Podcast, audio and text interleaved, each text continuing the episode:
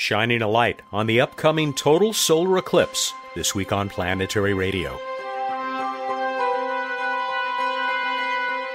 Welcome.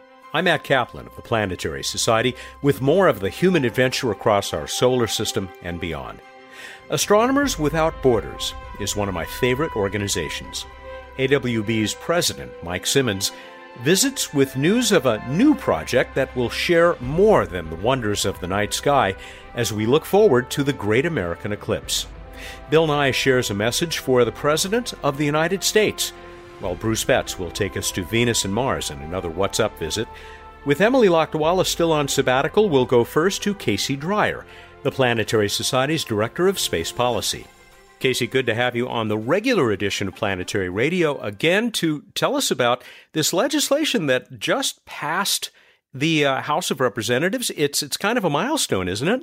Well, it's a milestone in the sense that we haven't had a Space Authorization Act for NASA in almost seven years. So, in that sense, yes, uh, Congress has finally passed what's called an authorization bill.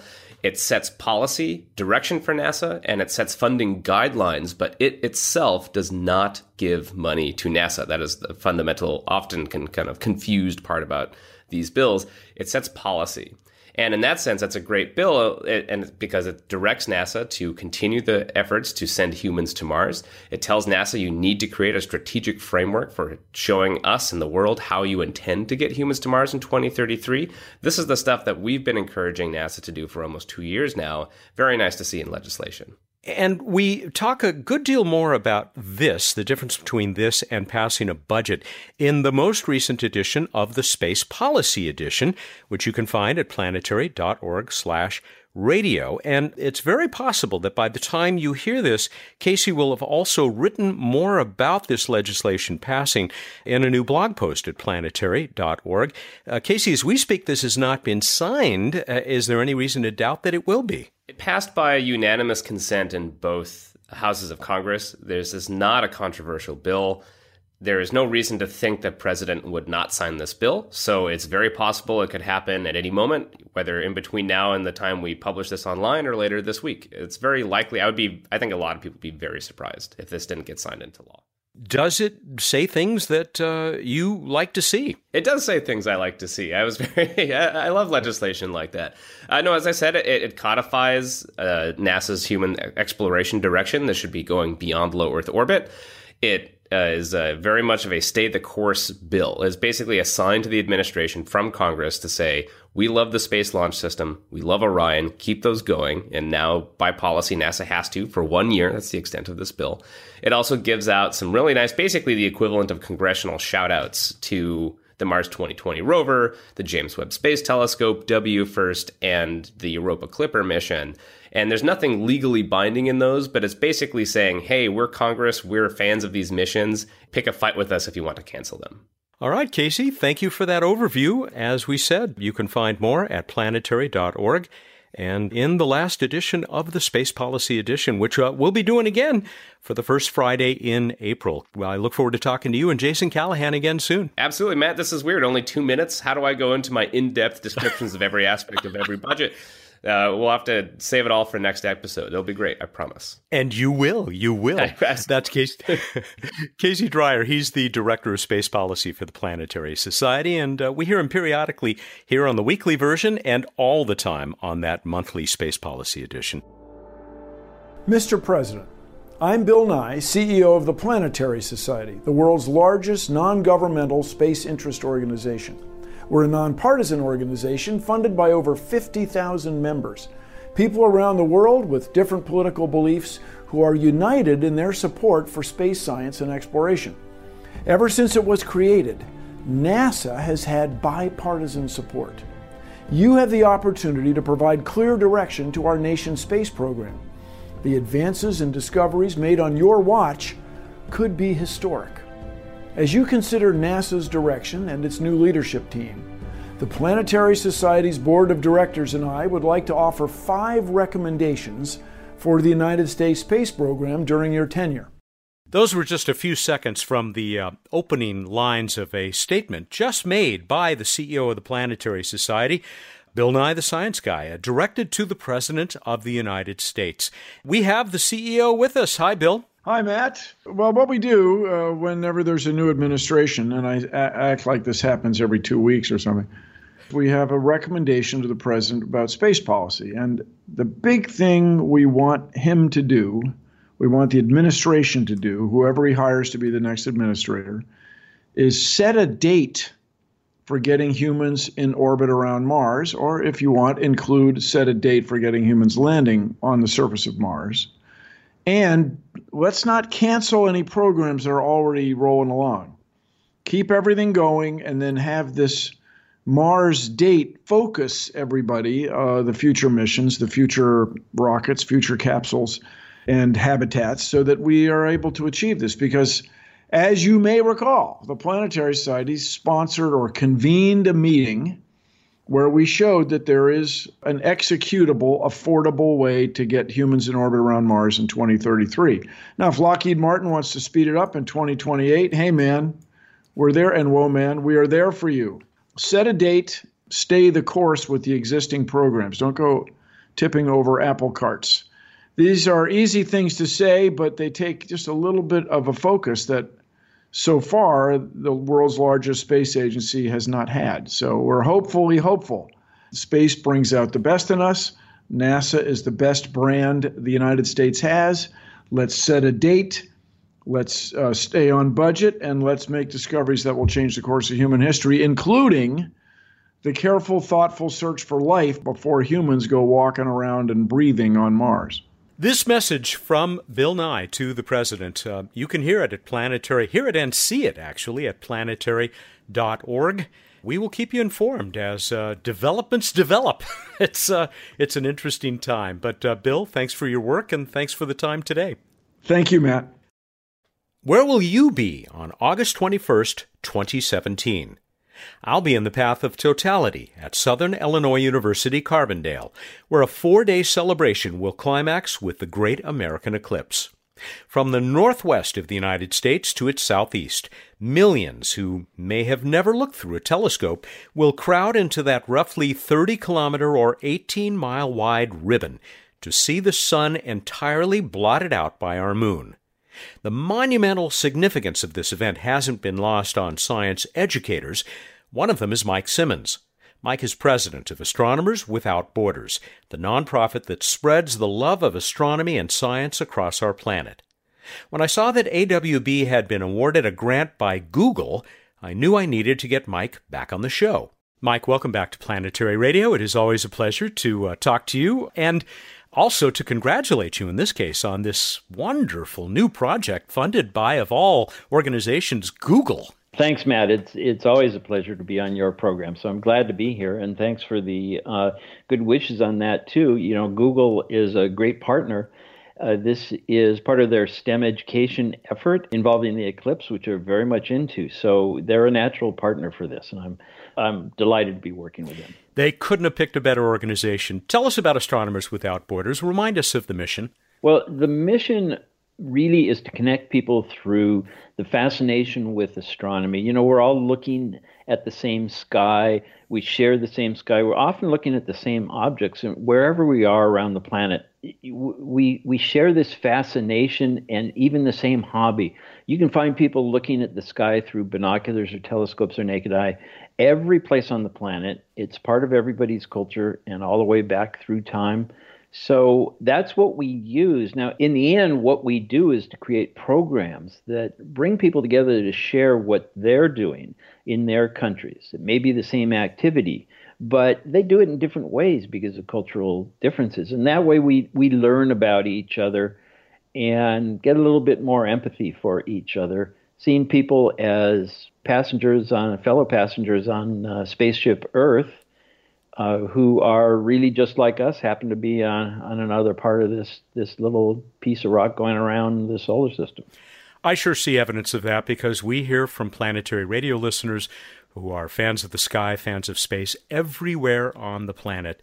You've actually been to a lot of these places. What are some of the more interesting and exotic places you've uh, brought this uh, message of astronomy to? I have a tendency to go to some of those more interesting places, at least I to know. me. A little bit off the beaten path. So my vacations end up being in really kind of more unusual places. One of the places that I've been as much as any other place on earth is Iran.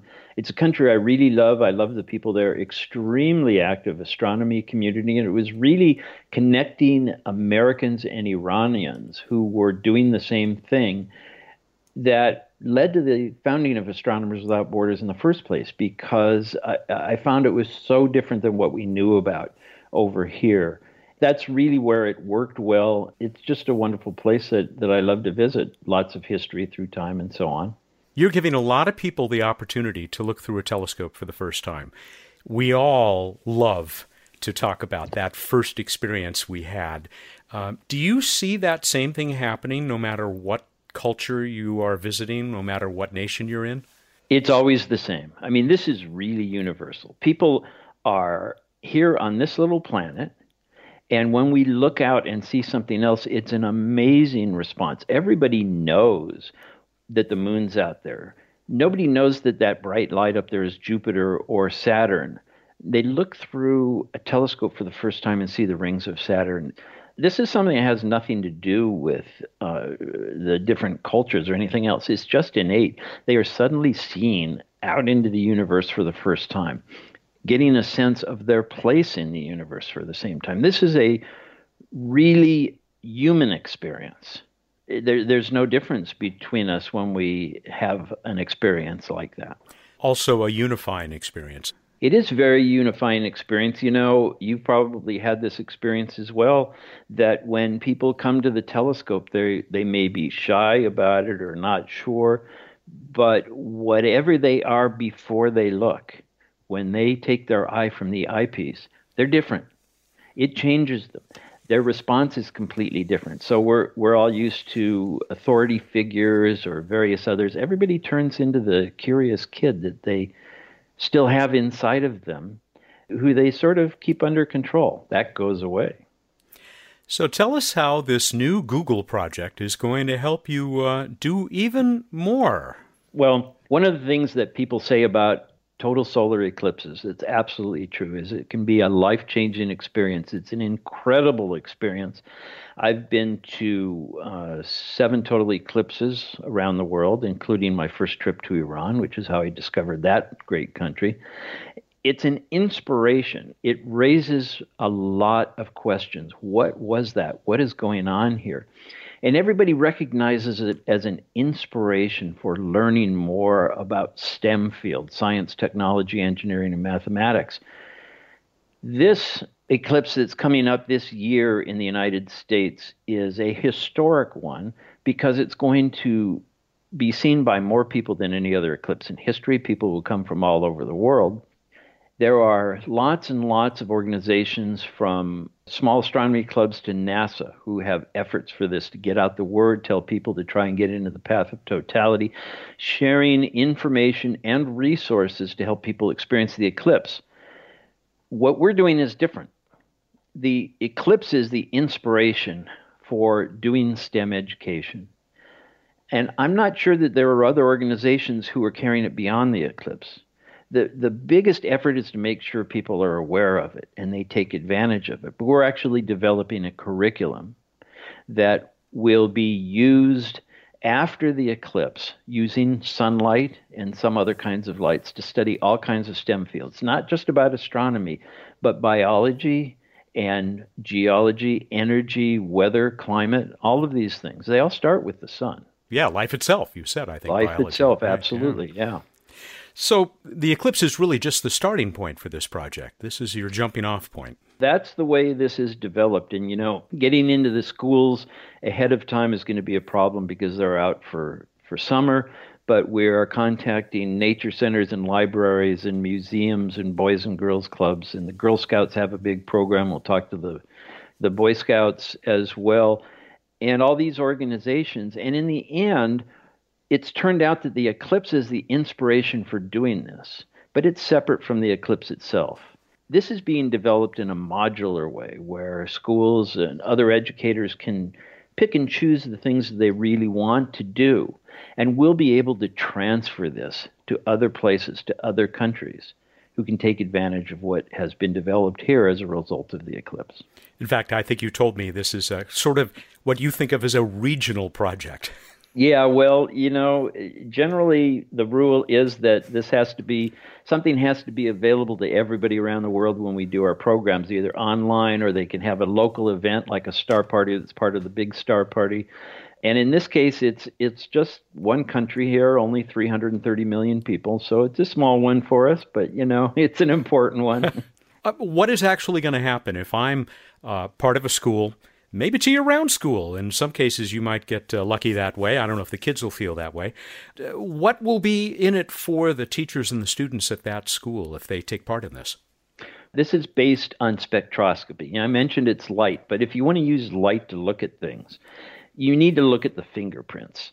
And that's what a spectroscope does. It spreads the light out and shows you the dark lines that represent the conditions in the sun, for example, what it's made of, what the temperature is, all of these different things. And we have a small spectroscope that we are now selling and distributing that was developed by the Solar Dynamics Observatory orbiting solar telescope uh, outreach office under a NASA grant.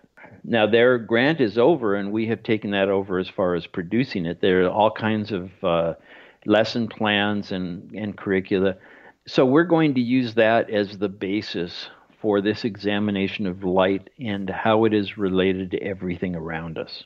Astronomers Without Borders President Mike Simmons. Stick around, Mike has more to tell us about AWB and its work. This is Planetary Radio. Where did we come from? Are we alone in the cosmos? These are the questions at the core of our existence. And the secrets of the universe are out there, waiting to be discovered. But to find them, we have to go into space. We have to explore. This endeavor unites us. Space exploration truly brings out the best in us, encouraging people from all walks of life to work together to achieve a common goal, to know the cosmos and our place within it. This is why the Planetary Society exists. Our mission is to give you the power to advance space science and exploration. With your support, we sponsor innovative space technologies, inspire curious minds, and advocate for our future in space. We are the Planetary Society.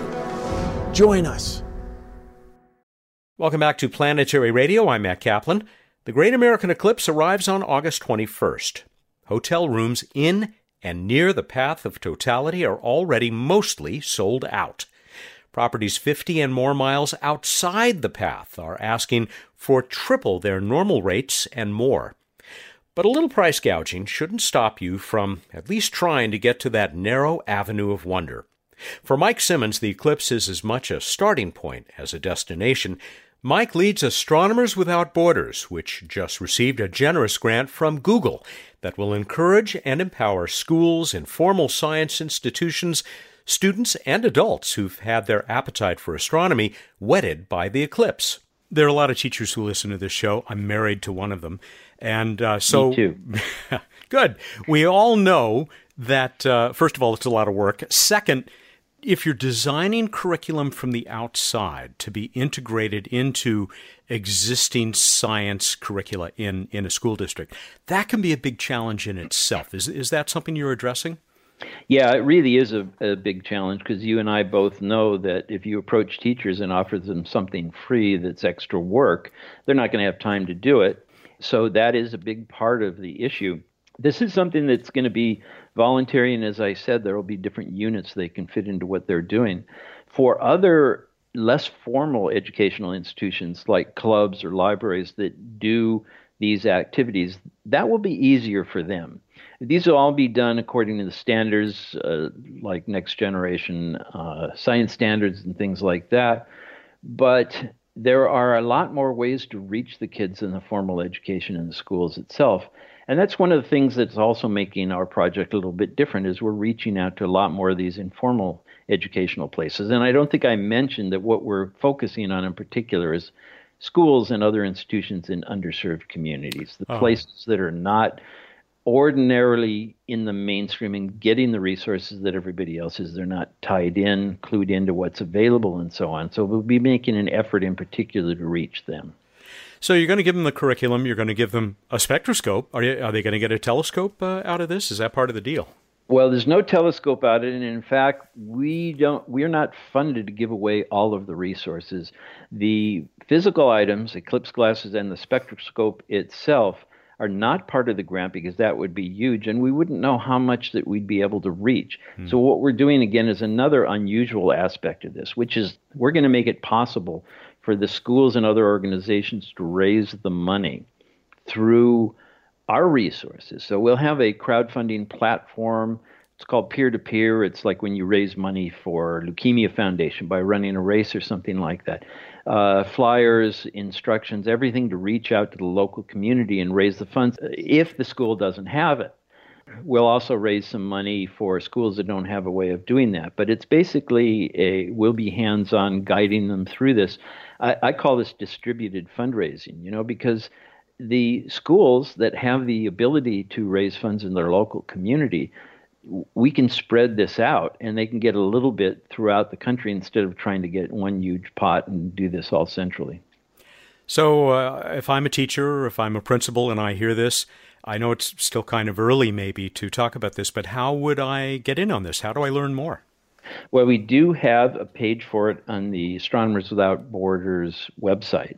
And right now, there's just basic information, not really even as much as I've told you and to sign up for a newsletter for updates. We are a little ways away yet from really launching this in earnest. The way it'll work was will be on that page. There will be an application. You just fill it out, and then we'll get back in touch with you. So we'll make it as simple as we possibly can. But the grant from Google covers all the things that we will do to make it as easy as possible to provide everything, including real time support for all of these things. And it's simple uh, astronomerswithoutborders.org, right? That's right, yeah. Yeah, and we'll, we'll put up that link and uh, other relevant links on the show page that you can find at planetary.org slash radio. Mike, this is um, just one of the projects that I've learned about that is looking to this this tremendous event on August 21st, the eclipse, to stimulate interest in, in science and, and astronomy and beyond in this country and beyond. Are you glad to see the excitement building toward this event? Well, it's fantastic. I knew there was going to be a huge push for this, but nobody really knew what to expect. I mean, those of us who are eclipse chasers have been looking forward to this event for 20 years. The effort is really tremendous. The big worry for everybody is that people will not know about it and will miss it, or they won't understand how amazing this is. And I think there's a great effort going on now at awareness, publicity, and education about this eclipse. Yeah, and at Planetary Society, I'll put in a plug. We are working with the National Park Service to put together a, uh, a booklet uh, that uh, will be distributed to kids who visit the parks. Now, unfortunately, the path of totality is fairly narrow, and I, I'm going to guess that you, like the other eclipse chasers that I've talked to, who say exactly the same thing, that it can be a life changing experience, will tell people get yourself to totality. But if you can't, it's still something to enjoy?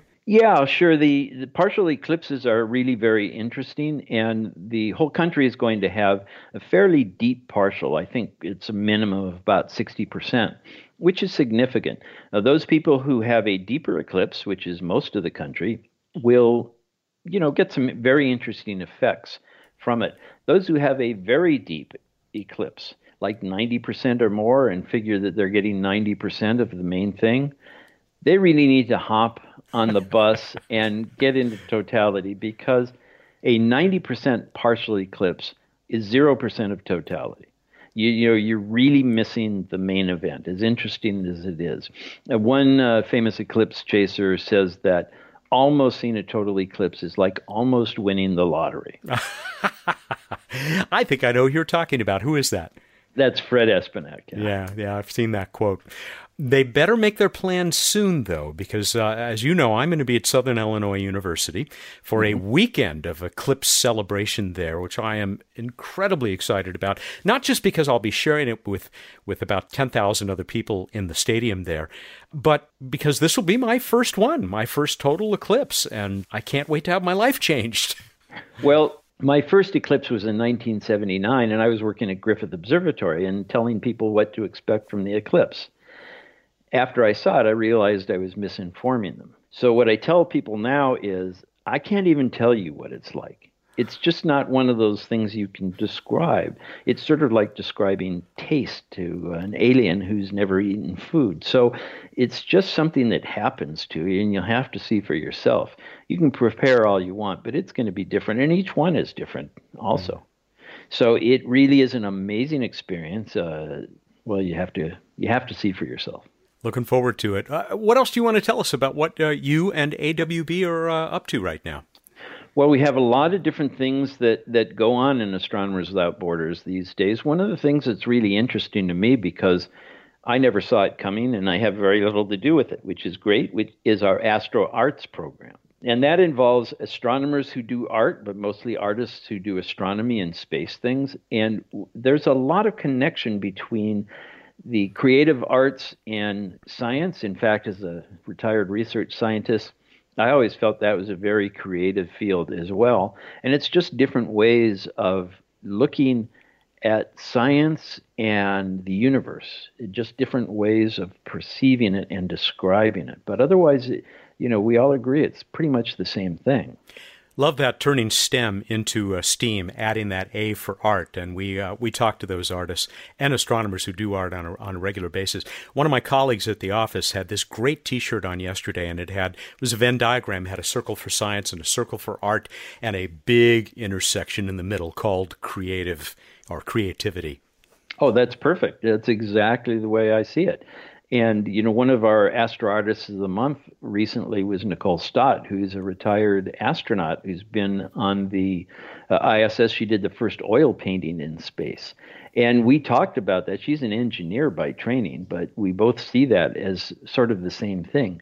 I'm not going to try and draw anything, but I appreciate what they do, and and it's a it's a different thing. The other thing that's that's important for us right now is Global Astronomy Month that is in April, and it is a whole month of activities around the world, ways that people can get involved in many different kinds of programs. It's all about sharing and community.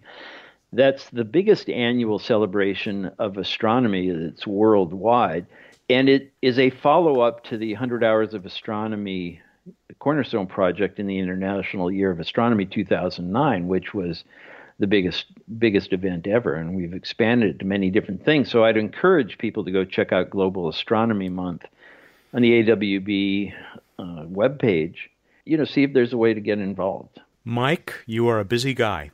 Thank you for taking a few minutes to share some of this with us. And once again, congratulations on this new Google funded project, which is going to allow you to share this love of the night sky and the sun and science much, much uh, more broadly, at least uh, in this country, even though I know you're doing this all over the world.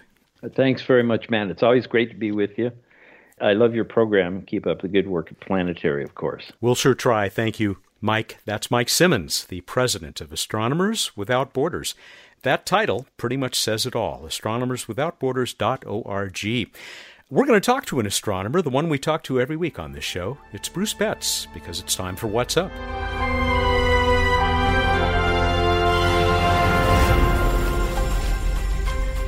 It's time for What's Up on Planetary Radio. Bruce Betts is the Director of Science and Technology for the Planetary Society, who takes a few minutes out of his busy hours and days, weeks, uh, with a LightSail meeting coming up momentarily here. Not momentarily, Indeed. but in a few days, a few days after people hear this. And we'll be reporting on it. It's, it's time we provided a LightSail status report next week. So, uh, what's going to happen? We are doing a pre ship review. So, basically, we get everyone in same room and go through all the systems and uh, make sure we're either content with uh, buttoning up the spacecraft and getting it ready to ship or decide exactly what other additional things we want to do to it before shipping. Great. And I've proven once again that I love asking you questions that I didn't tell you I was going to ask you. yeah, that's what makes it more fun, Matt. Tell us about the night sky, Bruce exciting things in the night sky. Venus, you know, it's been hanging there for weeks and months. I've been annoying you every what's up, going, hey, look at Venus, low in the west in the early evening. It is dropping almost like a cartoon uh, over the la- next week or two. Well, okay, not quite that fast, but it will be uh, dropping lower and lower as it moves in its orbit between us and the sun. And so by in a couple weeks it'll actually be in between us and the sun check it out in the early evening. It'll still be super bright. Uh, interestingly enough, in, in another in a couple weeks, Mercury will be rising much much dimmer than Venus, but will also be visible low in the west in the early evening. And Mars will keep hanging out above both of those, looking dimmer and reddish early evening west. Got Jupiter now coming up in the early evening in the east and high in the south by the mid evening, and Saturn up high in the east in the pre dawn busy sky. On to this week in space history. It was 1958 that Vanguard 1 was launched, one of the early spacecraft. Its claim to fame is that it is the oldest spacecraft still in orbit around the Earth. I just love hearing that. That it's it's and it's going to be up there for I think I've read thousands of years. Eh, long enough that we probably don't need to care. yeah, that's right. it's beyond my expiration date. All right, we move on to random space fact. That was a nice traditional reading of the of the opening for this segment. Jupiter's magnetosphere, so the effective area of its magnetic field is huge. It tapers down on the far side of Jupiter because the solar wind with charged particles is is pushing it. Uh, it extends more than a billion, a billion kilometers behind Jupiter, so to speak, downwind from the solar wind. It goes as far as Saturn's orbit. That is just amazing. And uh, yeah, one of the reasons it's uh, such a dangerous place to visit. All right, we move on to the trivia contest. Several spacecraft or landing sites are named in memoriam on Mars. I asked you what is the name of Viking 1, the Viking 1 Memorial Station. How'd we do, Matt? Well, my favorite memorial station, as you might guess, is the Carl Sagan Memorial Station. But but this one is uh, also named after a very distinguished fellow. We got this name from Victor Dima in Shefford, Quebec, or Quebec if you uh, prefer. He said it's the Thomas A. Mutch Memorial Station. It is indeed one of the science team who passed away during the primary during the mission. Sadly, he disappeared in the Himalayas. He was on a trek in the mountains and just was never heard from again. And so uh, they very fittingly named this uh, this spacecraft landing site after him. They did indeed. We got this from Mel Powell in exotic Sherman Oaks, California. He said it's hard to make a joke when we're talking about a memorial station, but it's good to know that from Viking 1 and its team, we learned much. Uh, oh. we'll let that go.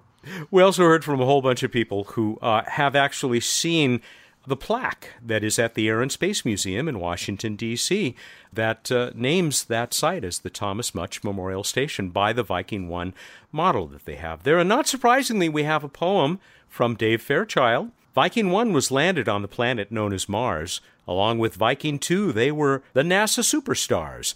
Viking 1 is now renamed as Thomas Mutch Memorial, stranded where, from Earth at least, it's extraterritorial. I think you'll like this one even better.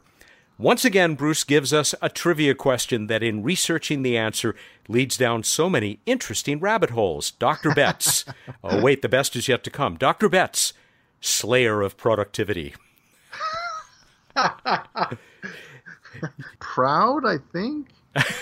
Who can I thank for that? Matt Minter in Glen Ellyn, Illinois. Which thank is, uh, you, yeah, thank I'm you, in, Matt. I'm going to be in Illinois and uh, at Southern Illinois University in about a month for a, a pre-eclipse event. Uh, what do you got for next time? Everyone can make all the jokes they want because I'm I'm going entertainment. Uh, I know you enjoy it when I do that sometimes. I do. Uh, in Men in Black, where was one of Agent J's teachers from? he thought she was from Venus, but he was wrong.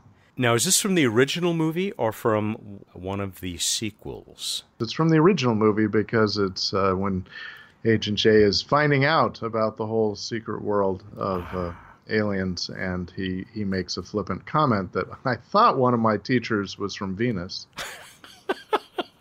All right. You have until March 22nd. That's Wednesday, March 22nd at 8 a.m. Pacific time to uh, give us this bit of movie trivia. I love that movie. That is such a good film. How do they enter? Go to planetary.org slash radio contest. And with that, I think we've wrapped up another edition of What's Up. All right, everybody, go out there, look up the night sky, and think about what your fortune and your fortune cookie should say. Thank you, and good night. I just get him for the lottery numbers. Uh, he's Bruce Betts. he's the director of science and technology for the Planetary Society, who joins us every week here for What's Up. I will once again be part of the Humans to Mars Summit at George Washington University, May 8th through the 11th. Our friends at Explore Mars have put together an utterly amazing lineup of presenters and guests. If you're going to be within reach of Washington, D.C. and want to learn more, there are details at h2m.exploremars.org. That's h number 2m.exploremars.org. And you can save 15% on registration with the code TPS Mars. We'll also put the link on this week's show page at planetary.org/radio. Planetary Radio is produced by the Planetary Society in Pasadena, California, and is made possible by its totally awesome members. Daniel Gunn is our associate producer. Josh Doyle composed our theme, which was arranged and performed by Peter Schlosser. I'm Matt Kaplan. Clear skies.